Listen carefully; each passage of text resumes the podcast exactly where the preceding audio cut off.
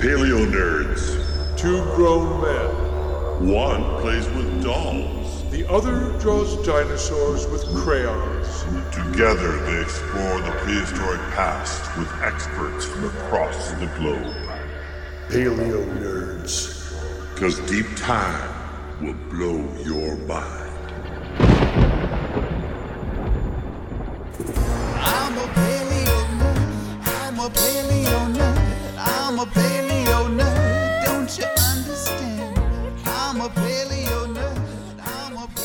Welcome to Paleo Nerds, the podcast. I'm David Strassman, professional ventriloquist, amateur paleontologist. Fossils? And we're going to be talking to Alaskan artist Ray Troll, That's me. a fellow paleo nerd. And where are you? I am sitting in my living room here in Ketchikan, Alaska, looking out over the Tongass Narrows. It's a rainy day. What is a Tongass Narrows? Uh, Well, I live in the Tongass National Forest. It's uh, it's a native name. Tongass means the head of a sea lion. Oh, I never knew that. Uh, that's right. Yeah, no, I'm one of the few people that actually knows that. And because I asked a member of the Tongass tribe, what does Tongass mean? It means the head of a sea lion. So, what is a Narrows? Well, the Narrows is a little narrow passage of water. I'm looking out at uh, Pennock Island across the way, and uh, that's the Tongass Narrows. And ships come and go, and I can see them coming and going. And now, because of the COVID 19, there are no cruise ships for the entire year. There's nary a boat in the channel. Where are you, Dave? I am in Ojai, California. And Ojai is a beautiful little rural town surrounded by mountains an hour and a half north of Los Angeles. And Ojai means the nest. It's a Chumash Native American Indian word. Ojai is protected from weather, it's protected from fires, as we saw a couple of years ago. Every square inch of forest burned around Ojai but the town itself. So Wow, wow. we are fortunate to be in the nest. I'm an artist. I I make my living doing art. I've been drawing pictures all my life. What do you do, Dave? I play with dolls for a living. Wow, we're two lucky guys. How is it that a person plays with dolls for a living? Well, I'm a ventriloquist and uh, I perform all over the world, mostly now, though, in Australia and New Zealand, England, Ireland, Scotland. How does someone get started, you want to know? Well, I want to know. I mean, how how is it that you're you perform over there and we don't know about you here in the United States? What's up with that? Oh, I had a huge career in the United States in the late 80s and very early 90s. I was on all the TV shows. Introduce a ventriloquist like this. Ladies and gentlemen, a man and a piece of wood. I hope they make you laugh. Mr. David Strassman. And then I got an invite to Australia. G'day, mate. And I went ballistic there and I basically found immense fame and came home no one knew who I was and I loved that fact that I could walk into a grocery store in my own hometown and not get hounded by fans and autograph seekers. So I was able to establish notoriety in one part of the world and complete anonymity in the other. That's the way it's been ever since and I love it. And we met all those years ago, and I doubted that story for many years until I actually went to Australia and, and until I I interviewed just about every Australian I ever ran into. Do you know who David Strassman is? And by golly, I'd say ninety percent of them do you. Does the name David Strassman mean anything to you? Not to me. So yeah, Yeah, so that's what I am. I'm a ventriloquist and you're an artist, but we are here on a podcast called Paleo Nerds. What is a paleo nerd, Ray? Ah, what is a paleo nerd? A paleo nerd is a grown man or woman who still loves dinosaurs as much as they did when they were a kid, if not more so. That childlike wonder of dinosaurs and those little plastic little guys in the in the sand. That's how it started for me, man. I got some toys uh, mom and dad uh, bought me for Christmas, I think in 1959, maybe 1960. God, I was three years old then. Yeah, I know. I'm, I'm much older than you, Dave. But uh, that's where my dinosaur love uh, started. And, you know, I mean, most, most kids go through a phase like that, but Uh, you know, and then about age nine or ten, they give it up. But others, like the true paleo nerds, keep it going their entire life. Did lives. you have like a plastic set of dinosaurs, a little plastic? Oh yeah, yeah, and actually, my brother found the very set, so I've actually got the set all all over again. And it was I was kind of weeping when I saw the little Allosaurus and the Tyrannosaurus, and yeah, it was pretty cool. You have the actual little dinosaurs that piqued your interest. Yes, yes, I do. Well, my father took me to the La Brea tar pits when I was a child because we lived not far from there. And at the time, there was no museum. There was just a bunch of seeping tar holes with, with fences around them and one pit that was being excavated, which you couldn't look into. So there was no museum there at the time. No museum. This is before the George C. Page Museum. And two things happened. Once I fell in love with elephants and mammoths, just fell in love with the idea of that they were alive not too long ago, and there's the bones right there. And I saw a sparrow in the tar. Oh, half, Oh, really? half in the tar. It was dead. Ah! Yeah. It was dead, but I realized, oh no, that bird is going to sink in the tar pits. You went to see the seeping tar holes. I like the sound of that. It's kind of weird. Sounds dirty. Yeah, it sounds dirty, but so you you saw the seeping uh, tar. They were actually not tar pits. I think they, they call them tar seeps. I think officially, but there was no museum at the time. But how old were you when Dad took you there? Oh, I would have been five, five or six. So we're talking 62. Boomer. There was actually a, a tusk sticking out of the, the tar. No, there is this rotunda that was a pit that was excavated. It's a round rotunda. It's still there. The gates are locked. You can't go in. You can kind of see in. And down about 15 feet from where there's a round circular observation deck, you look down and there was a pile of jumbled bones like you see, you know, Right. La Brea's bones, nothing came out as a complete skeleton, as you know. It literally is a jumble of bones. Because you think there were no complete skeletons there. In fact, most of the skeletons at the George C. Page Museum are comprised of many individuals because they could never just find a complete skeleton. Yeah, lots of times that is the case. Uh, almost anywhere in the world, you rarely find articulated Yeah. skeletons, but every now and then it happens. My paleo passion started with uh, you know, that dinosaur set, but what I started doing, you know, age four, I, I distinctly remember picking up that crayon and drawing. The very first thing I can remember drawing ever in my life dinosaurs. I think I drew a triceratops, and of course, doing the sound effects, I had to have the Tyrannosaurus coming at it, and I've been drawing ever since, man. But what was your inspiration? Was it Harryhausen's Stop Action or was it the books and the plastic models? Was the book and plastic models, and also at the time there actually was sort of a little paleo scene there in the early '60s, and you could get uh, dinosaurs would come in. Uh, you, you get little toys in your cereal cereal boxes. So along with the sugar, so I began to associate dinosaurs with food and sugar and all that. uh, but I would demand I have Pavlov's Triceratops. I have many siblings, and I would fight them. Or I would insist Rainy gets the dinosaur, so I'd fight them, get the dinosaurs, and all that. But but soon I began to uh, you know find that drawing was something I was good at, and I began to parlay my dinosaur drawings for favors at the school and at, at kindergarten. So Really? that was kind of yeah, that was the uh, start of you know favors. If you show me yours, I'll show you mine. You know, I want to play in that swing set now. Dinosaur drawing. Yeah, okay, go ahead. No way, no way. What was the first drawing you ever did that you got like really serious recognition?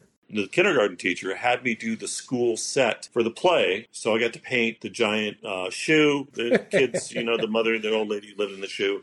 But I began to immediately go, wait a minute, I'm onto something. I'm being treated special because I can draw. And it was the dinosaurs that led me there. And really, it's it's so deeply ingrained in me, Dave, that but the first word I can remember spelling was dinosaur. Serious.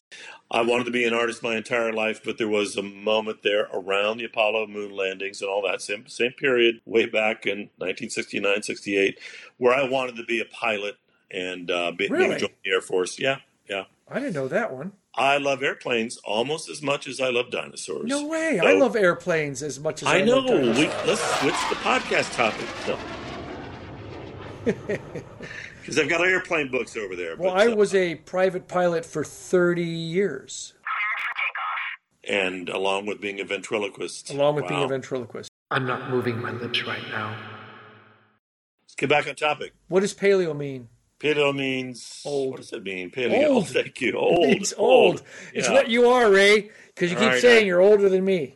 I am. I am, David. You're not truly a paleo nerd then. You didn't dive way deep into it as a kid. I mean, you did kinda. Not at all. And NASA and then the astronauts, that was your main thing. When did you rekindle this interest? How did you come back around to it? So uh, mine has been steady on all throughout my life, and yours has started and stopped. It sounds like. My brother, who passed away in 2007, he had a love of geology and he told me about John McPhee's book, Basin and Range. And I read John McPhee's introductory book on geology and then got hooked, and that led me to the rediscover of paleontology. And I was living in New York at the time. When I moved to California, I realized I now have access to the deserts and, and amazing fossil sites. And that was really what rekindled my interest in paleontology. And I started reading voraciously in the 80s and 90s. I read Wonderful Life by Stephen Gould. I read The Dinosaur Heresies by um, Bakker. Bakker, yeah, he's the, uh, of course, the fictional character or the non-fictional character uh, depicted in Jurassic Park. He gets eaten. Yeah, so it was voracious reading of anything I could get my hands on, uh, and then I started collecting. And then one day you and I met. I moved to Ketchikan, bought a house in Ketchikan in 2001. And you had been doing shows up in the Anchorage area, right? So you had been entertaining in Alaska too. Oh, I came to Alaska in 1980. I uh, got a call that said you're you're hired in a topless, bottomless strip club for six hundred dollars a week for six weeks. All and right. It's yeah, and it starts in two weeks. And I went, I am there. wow. Oh So you- man, oh man. That's another tale. So it was in that year 2001 that we met, and I think the very first words out of your mouth were, "I have the biggest megalodon tooth in the world, or one of." Mine's bigger than yours. You've been saying that for years, and actually, I think that's on my shelf now. I believe I passed that baton to you, and you now own it. And one day you'll have to give it away to someone. I don't want it anymore. So, Dave, hey, I want to know, man, what is the coolest fossil that you have ever found?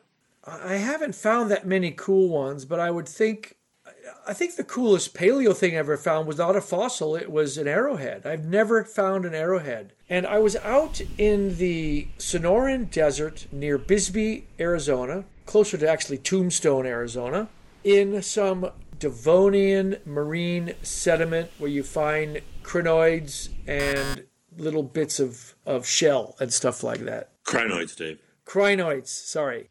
Crinoids, also known as sea lilies, are still alive today with over 600 species living in the oceans. They are a class within the Echinodermata phylum. The echinoderms also include sea stars, brittle stars, sea urchins, sand dollars, and sea cucumbers. And yes, you can eat a sea cucumber even though they're slimy and really weird looking. And sea urchins too for that matter, but watch out for those spines. Crinoids. If, if it wasn't for you, I'd be mispronouncing the entire taxonomic dictionary. He's always correcting me. And I'm out there looking for crinoid parts, which they're quite abundant near this road cut, and it's hot. And I look down out in the middle of the desert, and there is an arrowhead just sitting out there. And, and I literally just went, oh my God, how long has this been here? Why is this here? It's not obviously near a cave or a, or a village site. This is probably an arrow that some Native American shot at an animal and missed, and he lost his arrow, and the, the shaft long has has dissolved away. And to me, that, that was one of the greatest finds ever. And of course, Cool. over the years, I've found trilobites, some of the oldest ones in the Mojave Desert, and uh, I've found the only dinosaur tracks in California. I found all kinds of stuff, but I, I think that would have been my joy moment, finding that one arrowhead. What what land were you on at that time? Was it BLM land or was it public land? I have no idea. I'm guessing. Why are are you? Why are you, you going to call someone to get have me arrested? I'm just saying, there's some collecting Well, there's some very really serious be- rules, isn't there? Yes, yeah, yeah. There, there In are. fact, you were telling me we should interview a guy, the whole dinosaur debacle, the T Rex that was. oh, that gets very complicated very fast. Dinosaur named Sue, T Rex. That's right. yeah. The dinosaur that got. Impounded by the FBI and Yeah. uh, drug out in court for many, many years. But Yeah. uh, Dinosaur 13, there's a movie it. about it. Dinosaur 13. So tell me, that was my amazing find that really blew me away. And of course, I was standing next to my ex wife when she found a pumice. I think you say pumice, actually. Are you just going to correct me on everything? Pumice, pumice? But then we can also go to the dictionary. You know what? I'll grimace as you say pumice. Yeah, Google it. All right. You were about to ask me for a cool story? Well, what is the most amazing drop to your knees fossil find in your lifetime? Well, I I lived a fossil deprived childhood. You know, I was drawing dinosaurs. I was obsessed with dinosaurs, and I was an Air Force brat, so we were moving all the time. I was actually in some pretty good fossil territory, but I'd never, I don't know, was never able to really go find fossils. I found a few brachiopods as a kid. All right, Ray. What's a brachiopod? Brachiopod, it looks like a clamshell, but Devonian clamshells up in uh, western New York, around the town of Corning, where I was born. And that was pretty cool, but nothing truly memorable. And um, so I was living this fossil deprived life, but I would also pick up the random rock every now and then and go, wow, this is a leg bone of a, of a T Rex. It must be. And I would collect these things. And then, of course, I'd show them to an adult that might know something. And my heart was always broken. No, it's just a rock, right? But as a middle aged man, I finally learned that you got to go to where the fossils are. You're not going to find them just any old place. There are certain type of rocks you need to go to. And if you go to those rocks, Having said that, I do remember being in a car on the way to Red Rocks in Colorado with Kirk Johnson. Kirk Johnson, by the way, is currently head of the Smithsonian Museum of Natural History in Washington, D.C. And we pulled off the road and went to some neighborhood in Denver. And he said, Oh, do you want to see a stegosaurus bones sticking out of the side of the hill? it was a Triceratops, actually. Stegosaurus, Triceratops, okay. It was a Triceratops. The bone is still in the guy's backyard. And there it was. And actually, yeah, Kirk and I, he, he took me there. We looked at it, and there are more bones. But he has no idea that he's got that stuff in his Right. backyard. That's amazing. Yeah, it was uh, Triceratops and maybe uh, duckbill dinosaur. Not a Stegosaurus. Those were Jurassic. So we were in Cretaceous. You're country. right. They were. You're right. Right. Stegosaurus were not even in the same period as uh, T Rexes. Colorado's got Jurassic and Cretaceous stuff. But anyways, probably my ultimate moment of uh, dinosaur or, or just fossil hunting was being lucky enough to go on a, a trip to the Colville River, Cretaceous outcrops along the Colville River on the very northern edge of Alaska in 2012. And I was with four other guys. Is this North Slope? Yeah, North Slope and the Cretaceous bone beds up there, and uh, talk about uh, lots of bones. And when you go to a bone bed locality, it's only a matter of moments before you look, you see lots and lots of bones. But they're but they're chunks though. They're not museum quality. They're just so many of them, Uh, but they're chunks, right? Uh, there's a lot of chunks. The world is full of chunkosauruses, but when you go to a bone bed, there's beautiful bones, and there were hadrosaur, and these were hadrosaur bones. Duckbill dinosaur, right? But the thing, the challenge to find in the midst of all of these hundreds of uh, duckbill dinosaur bones was to find the evidence of a predatory dinosaur. And at the end of a week, almost a week out there in the Colville River, there on the muddy slopes of the Colville, Dr. Johnson is in the hole next to me. He's digging away. Hadrosaur, hadrosaur bone, hadrosaur bone. Finally, I'm just trying to remember this, which came first. But I The think chicken. that no. Well, he was finding all these tailbones, baby hadrosaur tailbone section, laying all out one after the other, and I'm finding From the same individual, or were these just a. Yeah, collection? they look like at least one complete tail Right, from right. one individual, so slightly articulated, one after the other. And he had maybe sixty of these all lined up. I'm not kidding. They're just all one. There's another one, another one, a very neat little hole. And I'm digging away. And it's raining, but then clink.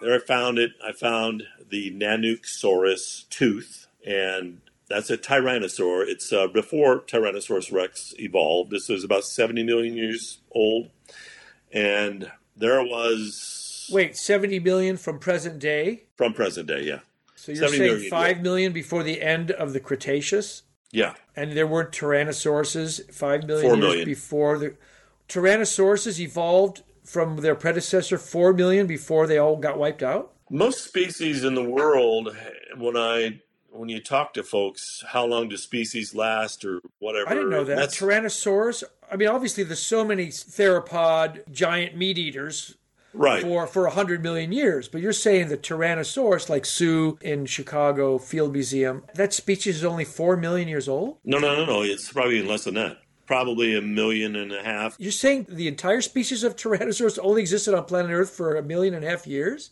When you're talking Tyrannosaurus rex, Right, Rex is the species, right. right? Tyrannosaurus is the genus. Here's a quick aside. Just in case you're wondering, T Rex lived and thrived in western North America on a landmass known as Laramidia from 68 to 66 million years ago. That's 2 million years for the Tyrant King's bloody reign. Most experts believe that it evolved from Daspletosaurus, a relative of Albertosaurus, although some scientists favor the Asian Tyrannosaur, Tarbosaurus, as an ancestral contender. They all had big, toothy heads, huge legs, and tiny, tiny little arms. This is what you begin to realize too with paleontology is that everything is a verb, man. you know, life was so transient and malleable. Species come and go. Right. So give me an example of a contemporary animal that's only a few hundred years old. I mean, some of the finches that have evolved in the Galapagos since Darwin. So I know there have been evidence of Darwinian evolution in the Galapagos finches since he was there to say, oh, wow, look, some of these finches have adapted, they've changed, and we call them a new family or a new s- genus. Species. New species. species. My mnemonic for this, my slightly inappropriate mnemonic is King Phenomena. Phenomena. King Philip can only fake good sex. King. So kingdom, King Philip, kingdom, phylum, phylum, class, class. can, order, Keep going. only, fake, family, good, genus, sex. King Philip can only fake good sex. I've got to memorize this? This is what happens when a ventriloquist and an artist try to do a podcast and explain science to people, man. Yeah, but you're just explaining it to me because I don't know this stuff. To be able to find a fossil of a living animal, You mean an animal that once was living? What do you mean? right, but to find something in stone, the, the fossilization process, you know, is Takes several million years. well, any a fossil is evidence of any previous life, right? Yes. There can be bones from the Cretaceous that are still bone, but there can also be fence posts from the 1800s that have turned to rock. You know, I mean, Correct. so it's a big deal. When I was down in uh, Washington State a few years back, when we were working on the Cruising the Fossil Coastline book, went uh, fossil fishing with David Montgomery from the University of Washington and and uh, Kirk Johnson. We went down to a uh, fossil site in Washington State, and there were beautifully preserved one million year old sockeye salmon fossils. Our modern day salmon, Oncorhynchus nerka, that's Oncorhynchus nerka, and then there are the fossils that are a million years old, and it's the same species. It's the same genus and species. You don't get that because really species evolve and come and go. Our species alone, our species is maybe 200,000 years old. We're not a million years old as far as we know yet. Correct. But we keep pushing that back. But I'm just saying that it's all a blur. Like, where do you say a species starts and stops? Of course, with the absence of fossils in the fossil record, there are gaps which are Right. difficult to interpret. Now, I have a question. If Tyrannosaurus rex is only a 4 million year old species, One million year old, maybe. 1 million maybe, well, what was its. Well, that's because you've only found bones in that 1 million year of strata, correct? You're correct. So you get, get them in the formations, Hell Creek Formation. But what was the species before Tyrannosaurus rex? Oh, what is it? Uh, Albertosaurus is a candidate. Right. That's about at 68 million, I think. and how long did he hang before he turned into T Rex? He or she. They were in that 68 million span. Nanuqsaurus is maybe 69, 70 million years old. And then Hell Creek Formation is 66 million years old because this comet hits, and as some of my scientist buddies say, that you know, we're gonna, we're knowing so much more about calibrating time now. We might even get it down to the afternoon at the in the time of day that the comet hit. Yeah, it was a Thursday at 3:30. Let's get back to your Nanukosaurus, which reminds me of the Frank Zappa song, Please Don't Eat That Yellow Snow. But Watch out where the huskies go, and don't you eat that yellow snow. let's go to your Nanukosaurus moment of, of wonder. So there I was in that rainy little hole that day, that August day in 2012. Kirk beside me, he'd been finding all those dinosaur bones, and click, and there it was. I had my little hammer chipping away, and actually I was surprised at how easy it was.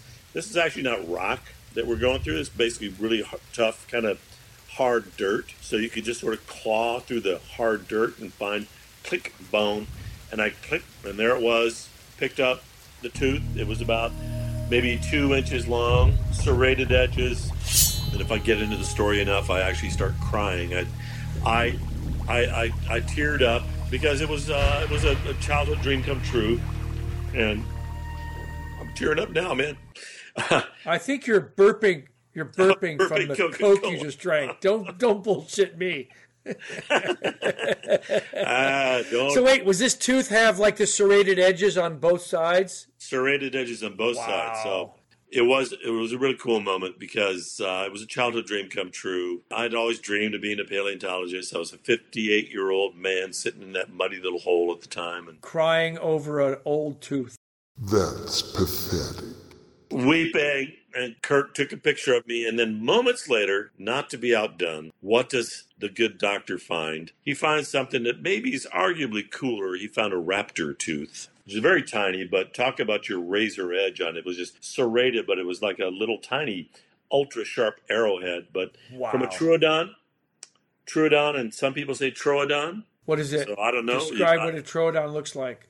Bipedal. Troodon is a raptor. It's uh, and actually the Alaskan uh, raptors were actually slightly larger than their southern cousins. Okay, I need to just stop you right here. Alaskan dinosaur raptor. This is obviously you're at the North Slope at probably what uh, Latitude seventy. 70 degrees. Yeah. So you're 30 degrees from the North Pole, high, high Arctic latitudes. Obviously, this is land that uh, 70 million years ago was at either a lower latitude or it was warmer through a difference in climate. Actually, from the research that uh, my scientist buddies have been doing, that area of land was actually farther north at the time and not farther south. So the climate was definitively warmer or tropical or savanna or what? It was basically it was it was warm. There were no ice caps on the planet then. It was forested because we found big chunks of petrified tree trunks up there. So that's the coolest fossil you ever found. What is the coolest fossil that you've had in your hands or would like to see or touch or salivate over?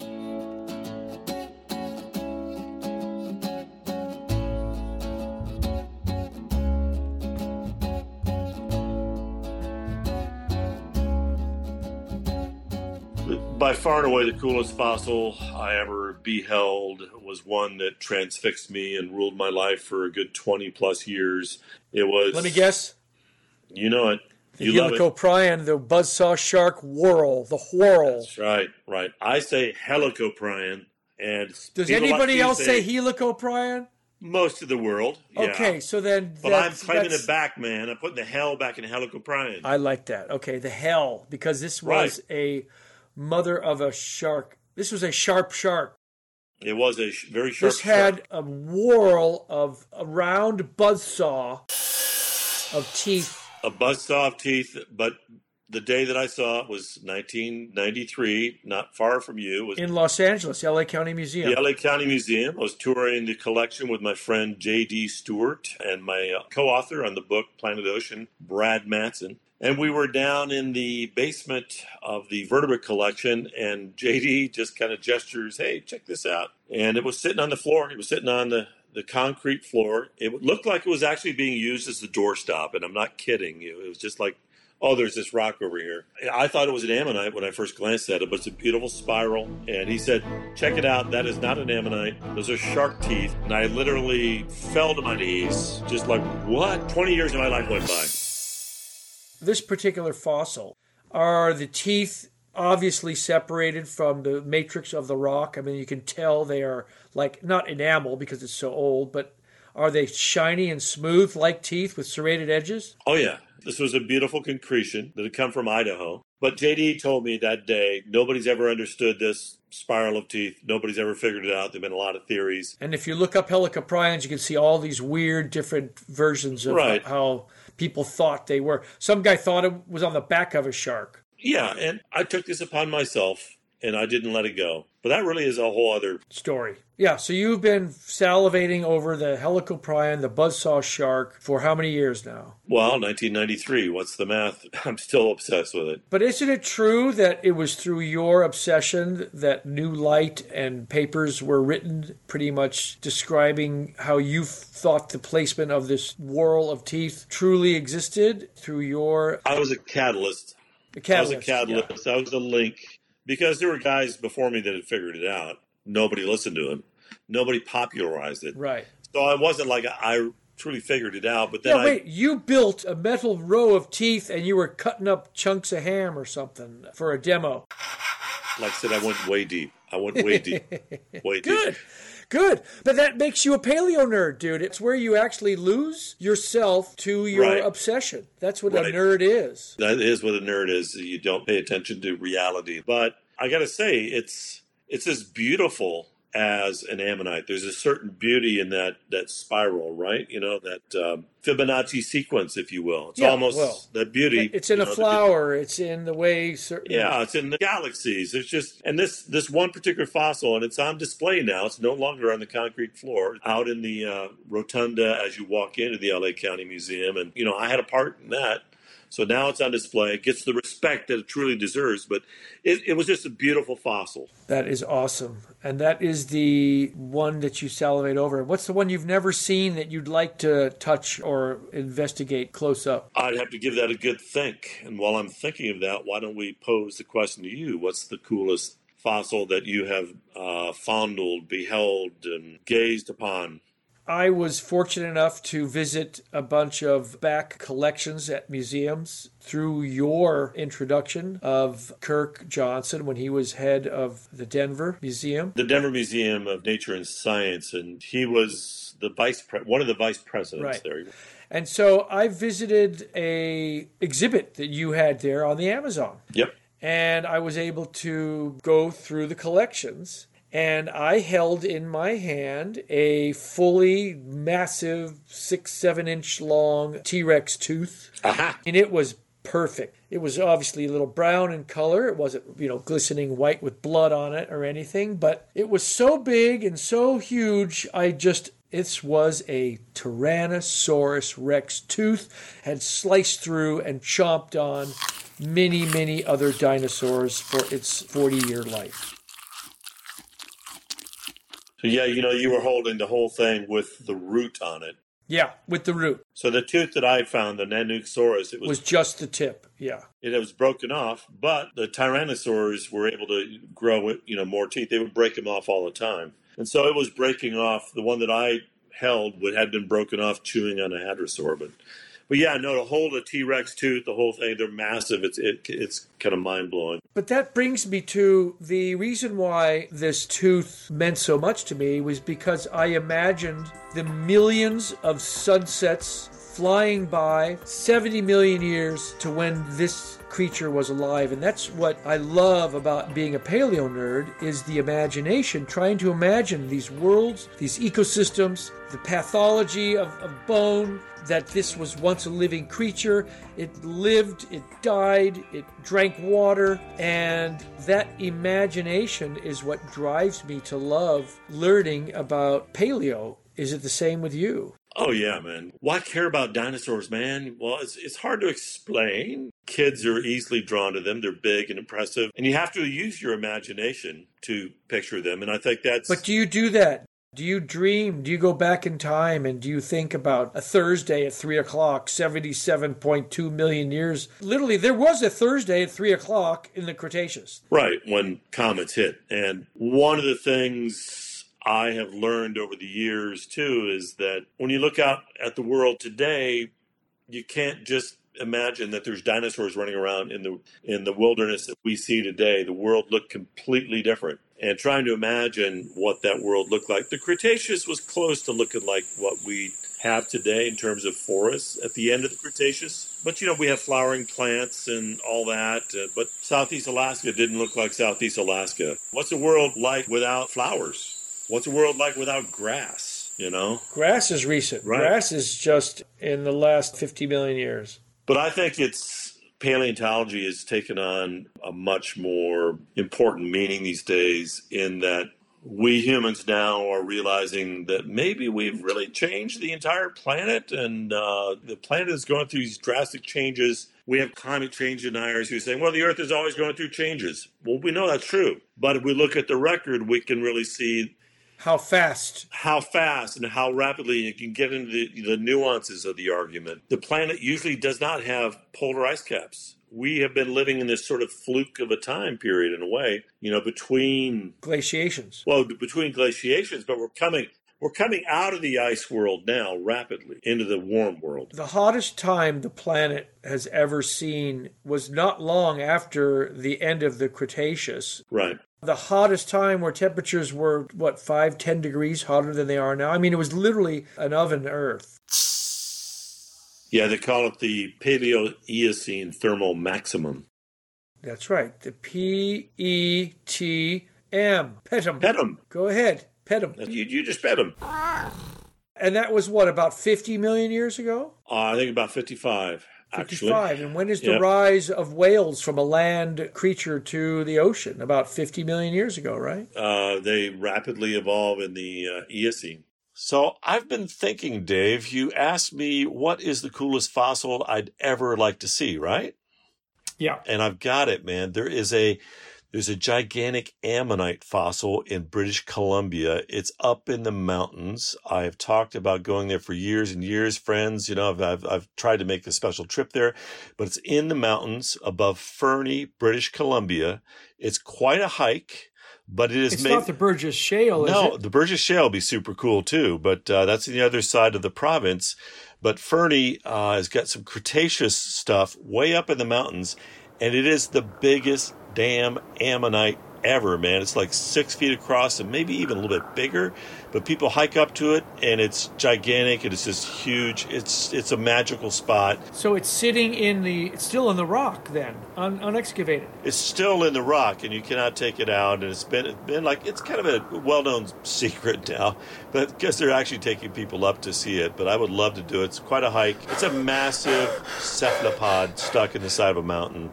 Just gives you uh, a real impression of uh, how big those big octopus squid-like armored creatures were, man. Well, do you think that the mosasaurs and pliosaurs evolved big size because that their prey evolved bigger, or they were they evolved together in size? Yeah, there's a whole big thing happening in the uh, neighborhood below the sea there, and you know, one thing, a big thing begets another big thing. Yeah, but weren't there ichthyosaurs that were like sixty feet long? A sh- Shoshonosaurus. Yeah, but that's in the Triassic. Wrong again.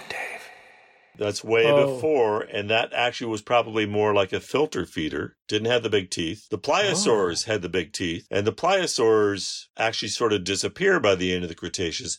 By then, it was really big mosasaurs, and some of the mosasaurs got 50 feet long. So they're a goddamn big lizards, sea-going lizards. That's but like a that's like a swimming goanna. That's like a fifty foot swimming goanna. iguana, you mean? You're trying to say there? They're actually, No, goanna. what's a goanna? G'day, mate. They're those huge lizards in Australia that are everywhere. A goanna. yeah, That's how they you don't say know it? what a goanna is? I've never heard of it. It's an oh Aussie my thing. Goodness, dear, dude, they're basically monitor lizards. Well, the closest living relatives of the mosasaurs are the monitor lizards and actually Komodo dragons. So, Komodo dragons, the biggest lizard in the world. Well, I was close then in comparing it to a goanna. So that's my cool. oh, That's a fossil I'd love to see. Hey, man. Well, we've been talking with shooting the breeze here, but I want to know, Dave, if you could go back in time, if you could time travel, what time period would you go to, and what would you want to see? That's a good one. Um, and I've given it lots of thought over the decades. and I think I would like to go back to the Archean. What? Yeah, I would like to get down there with a microscope and see that very first cell that goes from inorganic to organic. I want to see a bunch of molecules form out of that primordial bubble and turn into a living cell. That's what I want to see. I want to see did it come from a meteorite or, or space dust or was it a million years of soapy suds at the seashore? Where was it a lightning bolt that hit the ocean and then caused that uh, you know that famous experiment where they took a flask and they filled it with primordial gases and they subjected it to electricity and I think they created amino acids. But I want to see that first day at 2 p.m. on a Monday Back in the Archean eon, 4.6 billion years ago, when life first appeared on planet Earth. It probably appeared all over the planet pretty much simultaneously, I would think. Or maybe it didn't. Maybe it was just off the shore of New Jersey. Well, that's pretty cool. You want to actually see the beginning of life on our planet. Yes. It sounds kind of dull, though, really. I mean, what about the dinosaurs and stuff? The big, scary creatures. You want to see some little tiny things that you can't even see, really? I have Jurassic Park if I want to see dinosaurs. I have Walking with Dinosaurs if I want to see more documentary type. I have your artwork, which is mind blowing. I, I see all the dinosaurs. King Kong, the last King Kong with Jack Black and those three Tyrannosauruses fighting over uh, each other was absolutely insane. Okay, so it's already there. All right, point taken. No, I want to see the origin of life on planet Earth. And uh, what if you could just sort of uh, stub it out and that it, nothing ever happened? We wouldn't be here. Oh, man, that's the hippie in me. All right. So, in other words, while I'm looking at it, I accidentally lean my Yeah. elbow on the. Yeah, yeah. and, And I, that's, and I that's it. stamp out all life on planet Earth. Well, then I guess you'd have to pray to me. Or you could mix your DNA Okay, in there okay, wait, wait, wait. somehow. Hold and- on. Now you're right, going Okay, crazy. all right. I have a question to ask you now. Oh, you do? Yeah, of all the epochs and periods on planet Earth, where would you want to go back in time and why? You keep saying epochs. I say epic. we just keep going back. So what? ti- Wait a minute, wait a minute. An epoch, E P O C H, epic is E P I C. if you go and you check it out, people don't say epoch. It's it's epic. It's it's a good check with Wikipedia and the little pronunciation all right, things. All right. You're always correcting me, Ray. I am David. I'm trying to not be embarrassed when we get finally invited to that great cocktail party with all the paleontologists, and you're over there saying epoch. epoch. Oh, it'd be so freaking embarrassing. Okay. All right. Anyways, where would I like to? When would I like to go back to? That's the question. I would like to travel back because I'm a fish guy. 380 million years ago. And I want to go to the late Devonian. There's great diversity in the oceans. The placoderms, the Dunkleosteuses and all that stuff, and the sharks are diversified. And there's big armored fish, but there's also bony fish, and there's a ray fin fish, but then there's the all important lobe finned fish. And these are the fish that gave rise to the amphibians, and then the reptiles, and then the birds, and then the mammals, and then the primates, and to us. So there are no vertebrates walking around on land, and there is this fish, this very famous fish, Like Tiktaalik. Tiktaalik, but actually closer than Tiktaalik. It's been bumped out of the place, uh, out of uh, the. Uh, it's not the closest lake anymore. There's an animal. John Long's paper. Yes, with a number of Canadian scientists, and it's an animal called Elpistostege, and it's a Devonian uh, lobe-finned fish. Easy for you to say. It is Elpistostege. I even do it with a little flair. Elpistostege. Anyways, Elpistostege is an incredible transitional animal. Talk about your missing links, but here is a creature that's the fins actually have the beginnings of fingers, and this So transition. you, I mean, it has the the digits and the. Yes, and so actually fingers, you know, and it is literally, Ah. see, that's where the word comes from. But there was a day when that first fish, air breathing fish with one bone here, two bones there, you know, in the, in the arms, but then it actually had fingers and it's using that to prop itself up. Just to recap, the body plan is one big bone in your upper arm, Yes. two bones in your middle arm, and then lots of little bones in your hand and fingers. And we had in previous fishes, fish fossils in Tiktaalik, there were the other bones here, sort of in the wrist area. But then Elpistostege actually has the fingers in Oh, place. the fingers, fingers right. are there. Fish had fingers and they crawled up onto land. And actually talk about, you know, if that day had never happened, if those creatures, if, if, Fish like Elpistostege, and we're pretty sure Elpistostege has got to be, if it's not the animal, it's something darn near if that hadn't happened, we wouldn't be here, man. We wouldn't be talking. And that day that the fish crawled up onto the land and began that transition to amphibians, we wouldn't be here. None of us would be here. We should celebrate that day. You know, International Lobefin Fish Appreciation Day. Something like that. I know why you want to be there. Why? Because you want to grab him by the gills and not have to spend all the money on fishing tackle. Actually, you could do that. But you know what's cool is that like you would be the only creature walking. You wouldn't have to worry about something eating you because there's basically nothing in these vast uh, lycopod uh, uh, forests other than scorpions. the uh, Eurypterids Well, they're in the water. both. Yeah, but they apparently were some of the first land creatures because they have uh, trace track fossils of them. I am proud of you, Sensei. Yes, I've taught you well. yes, so there were Eurypterids up on land. There were also, yeah, scorpions, big millipedes, and giant dragonflies. They hadn't developed a taste for blood yet, so I don't know. Well, I have a question. So when uh, what's his name? Stega something? El Pisto Stege. Say it with El me. Pisto Stege. That's it. Good man.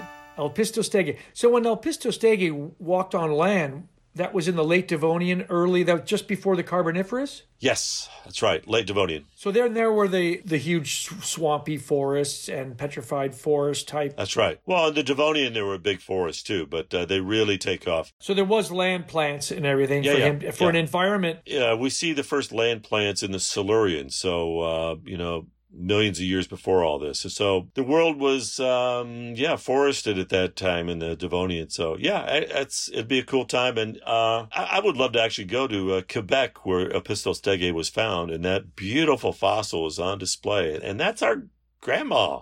You know, that's where Yeah. we came from, dude. It is. So, It is literally our great great great great great great great great great great grandparent. And I am not lying to you when I say scientifically that you are a wayward lobe finned fish. You are descended from those fish.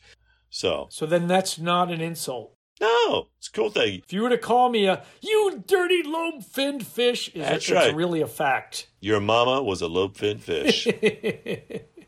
I just love the idea that the fossil record is so complete and so incomplete at the same time. yeah, man, dance into the fossil record. It's got a lot of skips in it, though, you know? Got a lot of skips in it, though. Got a lot of skips in it, though.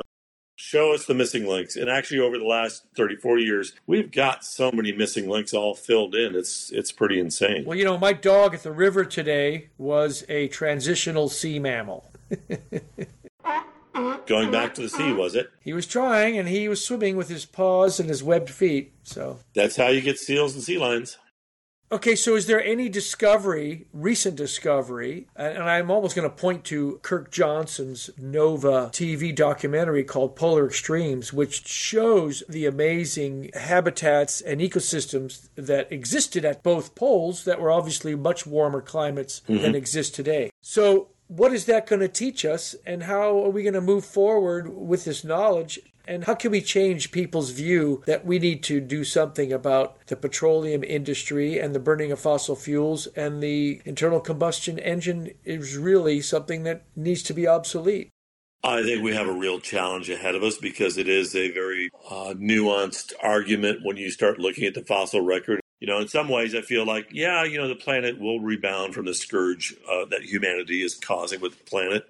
But it's really whether or not we can survive it. The humans can survive it. The planet will do okay. We will survive. Miami, they'll just have to move to higher ground. And what is the highest hill in Florida? 30 feet? I mean, they're going to have to basically move away. You can't keep building seawalls as the ocean rises. Right. There's a point to where a seawall just won't work. The current pandemic that you and I and the rest of the planet are all riding out right now, I What? think should What? There's a pandemic? Yes, there is. No way. Yeah, way. That, if if anything, has taught us how connected and how fragile and interconnected the world is. You know, and just like that, a virus brings humanity to a screeching halt. Yeah. It's a tough road we got ahead of us, man. But I think that knowledge is power, and I think things like goofy paleo podcasts. and I think the only way really to change the world is the power of 10 year olds and the next generation and the power of education. And I think that paleo is a real gateway into that because it's just fascinating, you know? And it's fun. And that's why, you know, as a kid, I was fascinated with dinosaurs because they were real. They weren't dragons, they weren't trolls, they weren't ogres, they weren't mythical things, they were real.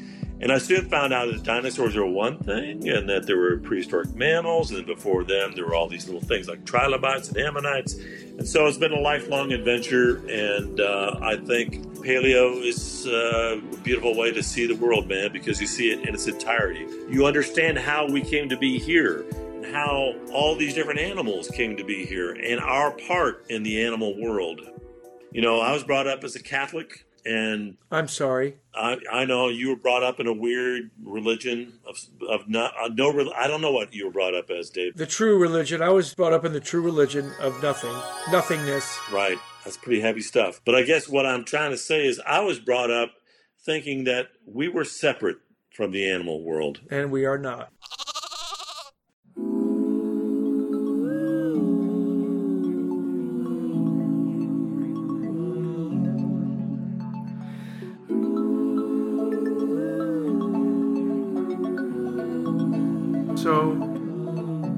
Why is science important?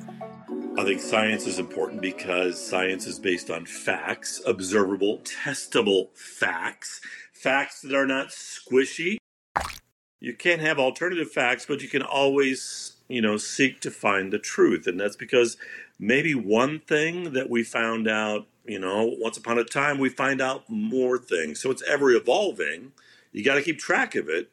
We know a lot more than now than we did in 1850, right? Right. So by testing and testing and testing and peer reviewed papers and scientific symposiums, we challenge each other, but we arrive at facts. I think we can also say that we can prepare our future by learning from the past. Yes, I think the only way to know where we're going is to know where we've been, right? Awesome. To know about Awesome. the past. Through paleo podcasts, through t shirts, through whatever we can, through puppet shows, we can educate the people and have intelligent discussions. You want to do it again? I, I learned so much about you. I didn't. I had no idea. yeah, maybe you learned uh, way too much, and there's some things about you I know now too. So, uh, yeah, Puppets. puppets, the being raised with no religion, and all that nothingness. Anyways, it was cool. It, I really enjoyed it, man. So let's. Uh, Well, we should do this again. I think we should. I mean, uh, you have uh, a bevy of scientists in your Rolodex, don't you? I do. I got them right over here in the old Rolodex. We could call them up if you want to do it. Who who could we talk to? Who do you know that uh, that's? Uh, Uh, well, we mentioned the guy a couple times already. How about Kirk Johnson? Oh yeah. Huh? Oh, he's a heavy hitter, man. He is what director of the Smithsonian, right? Yes, the director of the Smithsonian Museum of Natural History. And uh, Let's do it. I would love to talk to him. You know what? Why don't we have him be our first episode? Well, really, our second episode. Yeah, yeah, yeah. The first one's all about us. I like that, you know. But then let's let's turn to Kirk and uh, let's. He's a he's a bona fide scientist. I think he's really one of the planet's greatest minds, and uh, he's a cool guy. And uh, you've met him before, but uh, let's pick his brain. Done. Done deal. All right. All right. Well, this is uh, Dave signing off from Ojai, California. Raymond Troll signing off from beautiful Ketchikan, Alaska. Thank you for listening to Paleo Nerds. Make sure to like and subscribe on iTunes or wherever you're listening. If you want to learn more about what you heard today, check out our website, paleonerds.com. You'll find tons of pictures and links, including photographic evidence that today's guest and your hosts have been paleo nerds for a long, long time. Again, that's paleonerds.com. Thanks for listening.